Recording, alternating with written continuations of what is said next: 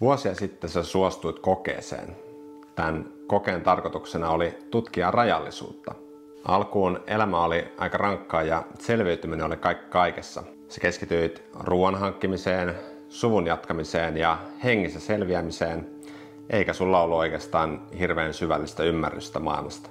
Kun inkarnaatiot alkoi kasautumaan, niin sulle alkoi kasaantumaan ymmärrystä ja sä löysit uusia tutkimuksen kohteita. Sä tajusit, että sulla on selviytymisen kannalta ihan merkityksettömiä tuntemuksia, kuten tarve rakastaa ja tarve tulla rakastetuksi ja tarve nousta pois sieltä eläimellisistä käytöstavoista kohti universaalimpaa ymmärrystä. Ja näin kehityksen lukujärjestyksestä tuli entistäkin monimutkaisempi. Tällä hetkellä suurin osa kipukohdista ja oppitunneista liittyy siihen, että miten sä näet itsesi ja miten sä näet muut ihmiset suhteessa suhun itseesi. No, tämä tutkimusmatka aiheuttaa kaiken näköisiä kipukohtia ja nimenomaan niiden kipukohtien tutkiminen ja hallinnointi ja poistaminen on se tutkimusmatka, millä me ollaan. Tervetuloa mukaan matkalle kohti neljättä tiheyttä. Mä oon Antti ja tämä on neljäs video videosarjasta, joka käsittelee yksilönlaki nimistä filosofiakokonaisuutta saman nimisen 1980-luvulla kanavoidun keskustelun pohjalta. Mä laitan tähän johonkin linkin aiempiin videoihin, kannattaa katsoa ne ennen tätä videota, niin niissä luodaan tietynlaista perusymmärrystä, jotka auttaa näiden tulevien konseptien hahmottamisessa. Toisaalta samaan aikaan mä muistutan, että tärkeintä ei ole oppia tai ymmärtää, vaan suhtautua näihin asioihin avoimesti, katsoa löytyisikö näistä jotain, jotain kiinnostavaa, jotain kiinnostavia ajatuksia, joita voisitte hyödyntää sen oman sisäänpäin katsovan tutkimusmatkan tukena. Tällä kertaa pureudutaan syvemmälle siihen, että millaisia me, esimerkiksi me ihmiset, ollaan metafyysisinä olentoina, eli käsitellään energiakehoa, näin tämän energiakehon seitsemän energiakeskusta ja myös mitä ongelmia tai oikeastaan tukoksia ja epätasapainoja näihin energiakeskuksiin liittyy. Käytännössä on kyse siis meidän jokaisen henkilökohtaisesta hengellisestä evoluutiosta. Yksilölaki kirjoissa kerrotaan, että meillä kaikilla on metafyysinen energiakeho, joka on yhteydessä tähän meidän fyysiseen kehoon käytännössä täällä meidän selkärangan hermokeskuksissa – kun älykäs energia, eli tämä rakkausenergia virtaa älykkäästä äärettömyydestä, niin energiakeho toimii kuin prisma, eli se taittaa tämän energian erilaiseksi todellisuuksiksi. Käytännössä tämä energiakeho muuntaa tämän virtaavan älykkään energian meidän mieleksi, kehoksi ja hengeksi. Raa kertoo, että tässä energiakehossa on seitsemän energiakeskusta, eli tietoisuuden prisman energiasädettä, eli tällaista tietoisuuden piiriä, jotka filtteröi ja prosessoi tämän luojan älykästä energiaa erilaisiksi kokemuksiksi. Ja Ra kertoo myös, että näillä energiakeskuksilla, joista käytetään usein myös hengellisessä piireissä termiä chakrat, tätä sanskritkielistä nimeä, niin näillä on sekä metafyysisiä että sähkömagneettisia ominaisuuksia. Jokainen energiakeskus on tietoisuuden hierarkkinen näkökulma, joka värähtelee yksilöllisellä ilmaisutavalla, kiertonopeudella ja ymmärryksellä. Jokainen energiakeskus vastaa yhtä todellista väriä ja värihän on vaan oikeastaan valon tietty värähtelytaajuus. Yhdessä nämä energiakeskukset käytännössä kertoo koko sielun evoluutionäärisen tarinan aina sieltä perusselviytymisestä, perusolemisesta aina sitten tonne violetin jumaluuteen yhdistymiseen. Jokainen kokemus ymmärretään järjestyksessä kasvavan ja etsivän mielikehokompleksin toimesta ensin selviytymisen, sitten henkilökohtaisen identiteetin, sitten sosiaalisten suhteiden, sitten universaalin rakkauden, sitten kokemuksen synnyttämän vapaan kommunikaation, sitten kokemuksen linkittämisen universaaleihin energioihin ja viimeiseksi jokaisen kokemuksen sakramentaalisen luonteen näkökulmasta. No käytännössä energiaa tulee tähän energiakehoon sisään sekä ylhäältä että alhaalta, pohjois- ja etelänavoilta ja jokainen olento kun inkarnoituu, niin sillä on nämä kaikki seitsemän energiakeskusta potentiaalissa, mutta ei välttämättä siis aktivoituna. Ja käyttämällä sitten kokemuksen tuomaa dataa, niin olennot voi sitten yksi kerrallaan ryhtyä avaamaan näitä energiakeskuksia. Mutta nämä samat kokemukset saattaa sitten myös aiheuttaa tukoksia tai epätasapainoja, joita sitten, jotka sitten aiheuttaa, että ne saattaa olla kokonaan kiinni, kokonaan sulkeutua jopa, tai sitten ne voi olla osittain tai kokonaan myös epätasapainossa. Jokainen tietoisuus voi sitten tunnustelemalla omia ajatuksia, oma, omia fyysisiä ja psyykkisiä tunteita, omaa käytöstä, niin yrittää hahmottaa, että miten tämä energia oikeastaan virtaakaan ja siten sitten tehdä tarvittaessa erilaisia toimenpiteitä. Nora kertoo, että ajan myötä kurinalaisella oman olemassaolonsa tarkastelulla ja tutkimisella ja toiminnalla sen pohjalta, niin jokainen olento voi sitten ryhtyä kristallisoimaan näitä omia energiakeskuksiaan, eli voi muodostaa niistä tämmöisiä energeettisiä, säännöllisiä ja uniikkeja rakennelmia, jotka sitten kykenee tuomaan tälle olennolle sitten enemmän ja enemmän energiaa käytettäväkseen. Olennon ajatukset, sen fyysiset ja psyykkiset tunteet ja kaikkein vähiten sen käytös ovat tienviittoja itsensä opettamiselle, oppimiselle itselle. Yksilön vuorokausisyklin kokemusten analyysissä olento voi arvioida, mitä se pitää sopimattomina ajatuksina, käytöksenä sekä fyysisenä ja psyykkisenä tunteena. Näiden sopimattomien mielikeho- ja henkikompleksien aktiviteettien tarkastelussa olento voi sitten asettaa nämä vääristymät sopivaan värähtelysäteeseen ja sitten nähdä, missä työtä tarvitaan. Seuraavaksi käydään läpi lyhyesti nämä seitsemän energiakeskusta ja on hyvä huomioida, että nämä tosiaan linkittyy sekä seitsemään eri tiheyteen että seitsemän eri kehotyyppiä, joita käsiteltiinkin viime videoilla. Ensimmäisenä punasateen energiakeskus eli niin sanottu juurisakra. Ja punasateen energiakeskus sijaitsee ihan siellä, missä meidän selkäranka alkaa, eli tuolla takapuolen alapuolella. Meidän tiheydessä tähän liittyy selviytymisen ja suvun jatkamisen asiat sekä ihan jokaisen yksilön oma tällainen peruselinvoima. Tämä energiakeskus vastaanottaa älykästä energiaa käytännössä meidän tapauksessa tämän maapallon energiavirtojen kautta.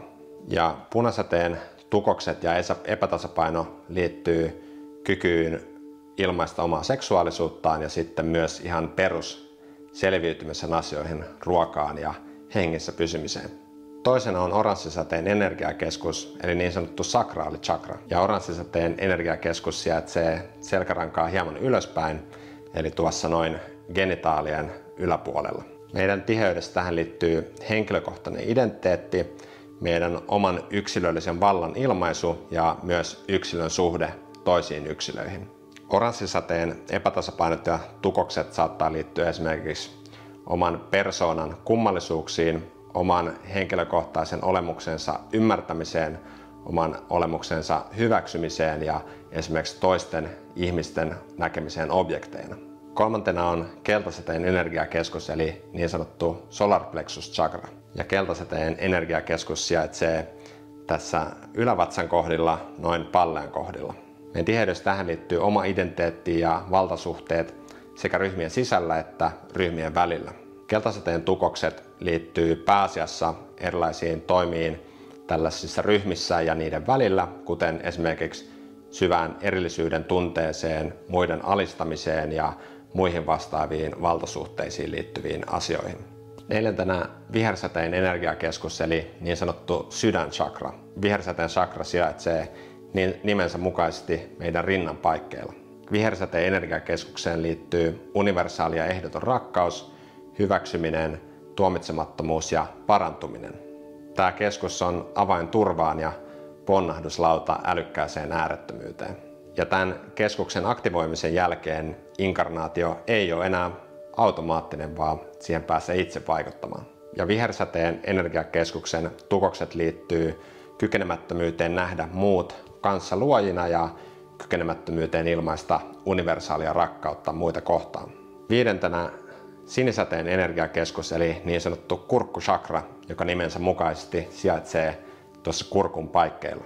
Se on viisauden, valon, rehellisyyden, kirkkauden ja inspiraation keskus. Sinisäde viestii muille oman olemassaolon kokonaisuutta ja se on ensimmäinen keskus, jonka säteily ei kaipaa vastakaikua muilta. Sinisateen haasteet liittyy olennon omaan kykyyn tuntea omia mieli, keho, henki, kompleksejaan ja kykenemättömyyden ilmaista näitä. Kuudentena on indikosäteen energiakeskus, eli niin sanottu kolmas silmä chakra, joka sijaitsee meidän otsan takana. Se on portti älykkääseen äärettömyyteen, se on uskonkeskus, se on paikka yliluonnollisille kyvyille, rukoilevalle keskittymiselle ja olemisen säteilemiselle. Tähän energiakeskukseen liittyy siis henkikompleksin asiat, älykäs energia ja äärettömät mahdollisuudet. Indikosäteen tukokset liittyy ennen kaikkea riittämättömyyden tunteeseen siinä, että on itse rinnakkaisluoja ja oma sublogoksensa. Seitsemäntenä on violettisäteen energiakeskus, eli niin sanottu kruunusakra täällä meidän päälailla. No tämä keskus on vaan eräänlainen muiden energiakeskusten summa, siis eräänlainen henkilökohtainen allekirjoitus, josta näkee sen kyseisen yksilön tasapainon tilan. Käytännössä tämä kruunusakra on analoginen älykkäälle äärettömyydelle. Ja tähän violettisäteeseen ei liity tukoksia, se vaan on mitä se on. Yksi lain kontekstissa parantumisella tarkoitetaan sellaista toimintaa, joka poistaa mahdollisia tukoksia näistä energiakeskuksista, tasapainottaa energiakeskuksia ja siten päästään irti sekä fyysistä että psyykkisestä kärsimyksestä. Ja näitä tukoksia ja epätasapainoja voi syntyä joko mielessä, kehossa, hengessä tai niiden yhdistelmässä ihan millä tahansa tavalla, esimerkiksi erilaisina persoonallisuusrakenteina tai fyysisenä, psyykkisenä tai henkisenä kipuna tai esimerkiksi fyysisinä sairauksina. Näitä tukoksia voi tämän ihan elämi, normaalin elämisen pohjalta syntyä oikeastaan milloin vaan ja osa niistä saattaa olla itse asiassa jopa ohjelmoituna sun elämään jo ennen kuin sä tulit tänne, eli sun yliminä on saattanut ohjelmoida sulle jonkun tukoksen, jonkun haasteen, jonkun ongelman sun olemassaoloon, jotta se, kiinnit, se kiinnittäisi huomiota johonkin tiettyyn asiaan sun elämisessä.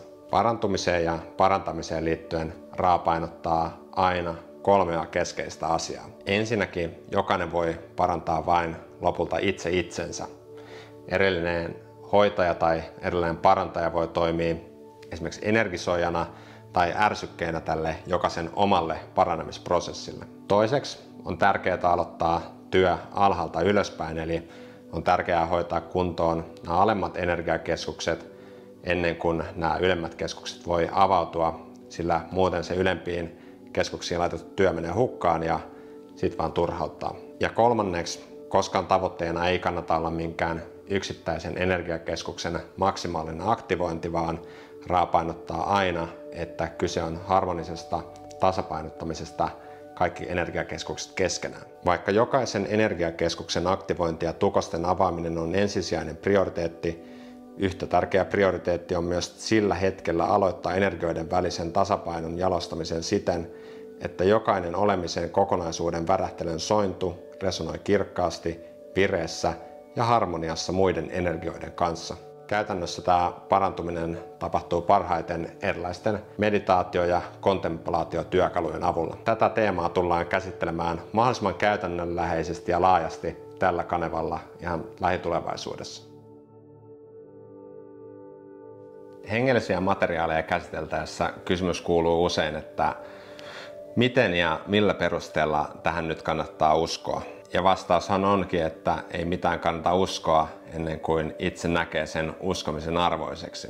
Kaikista konsepteista tämä energiakeho ja nämä energiakeskukset on kuitenkin jännittävällä tavalla kaikkein keskeisin osa tätä meidän kokemusta tässä maailmassa. Ja siten ne on helppo tapa lähteä hahmottamaan sitä, että onko näissä jutuissa oikeastaan mitään järkeä. Oma energiakeho ja sen energiakehon virtaukset ja sen tukokset on nimittäin melko helppo tuntea ihan vaan sillä, että harjoittaa oman mielen ja kehon tasapainottamista.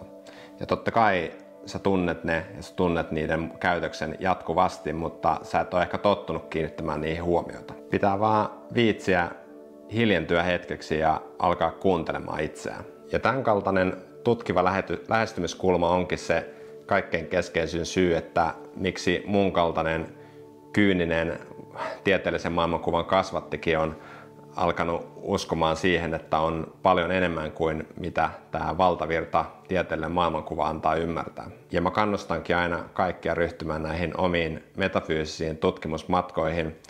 Ihan alkuun vaikka vaan hiljentymällä ja hakeutumalla sellaisen mukavan tasapainoiseen tilaan sekä kehon että mielen osalta, eli kärjistettynä ihan vaan chillaamalla. Ja konkreettisia ideoita ja ajatuksia meditaatioon on tulossa tälle kanavalle myöhemmin, mutta nyt alkuun me pärjätään Raan hyvin lyhyellä ohjeella meditaation liittyen. Ja Raakin hyvin paljon puhuu siitä, että meditaatio on kaikkein keskeisin työkalu kaikessa metafyysisessä työssä. Kysyjä, onko olemassa parasta tapaa meditoida? Raa. Olen Raa. Ei.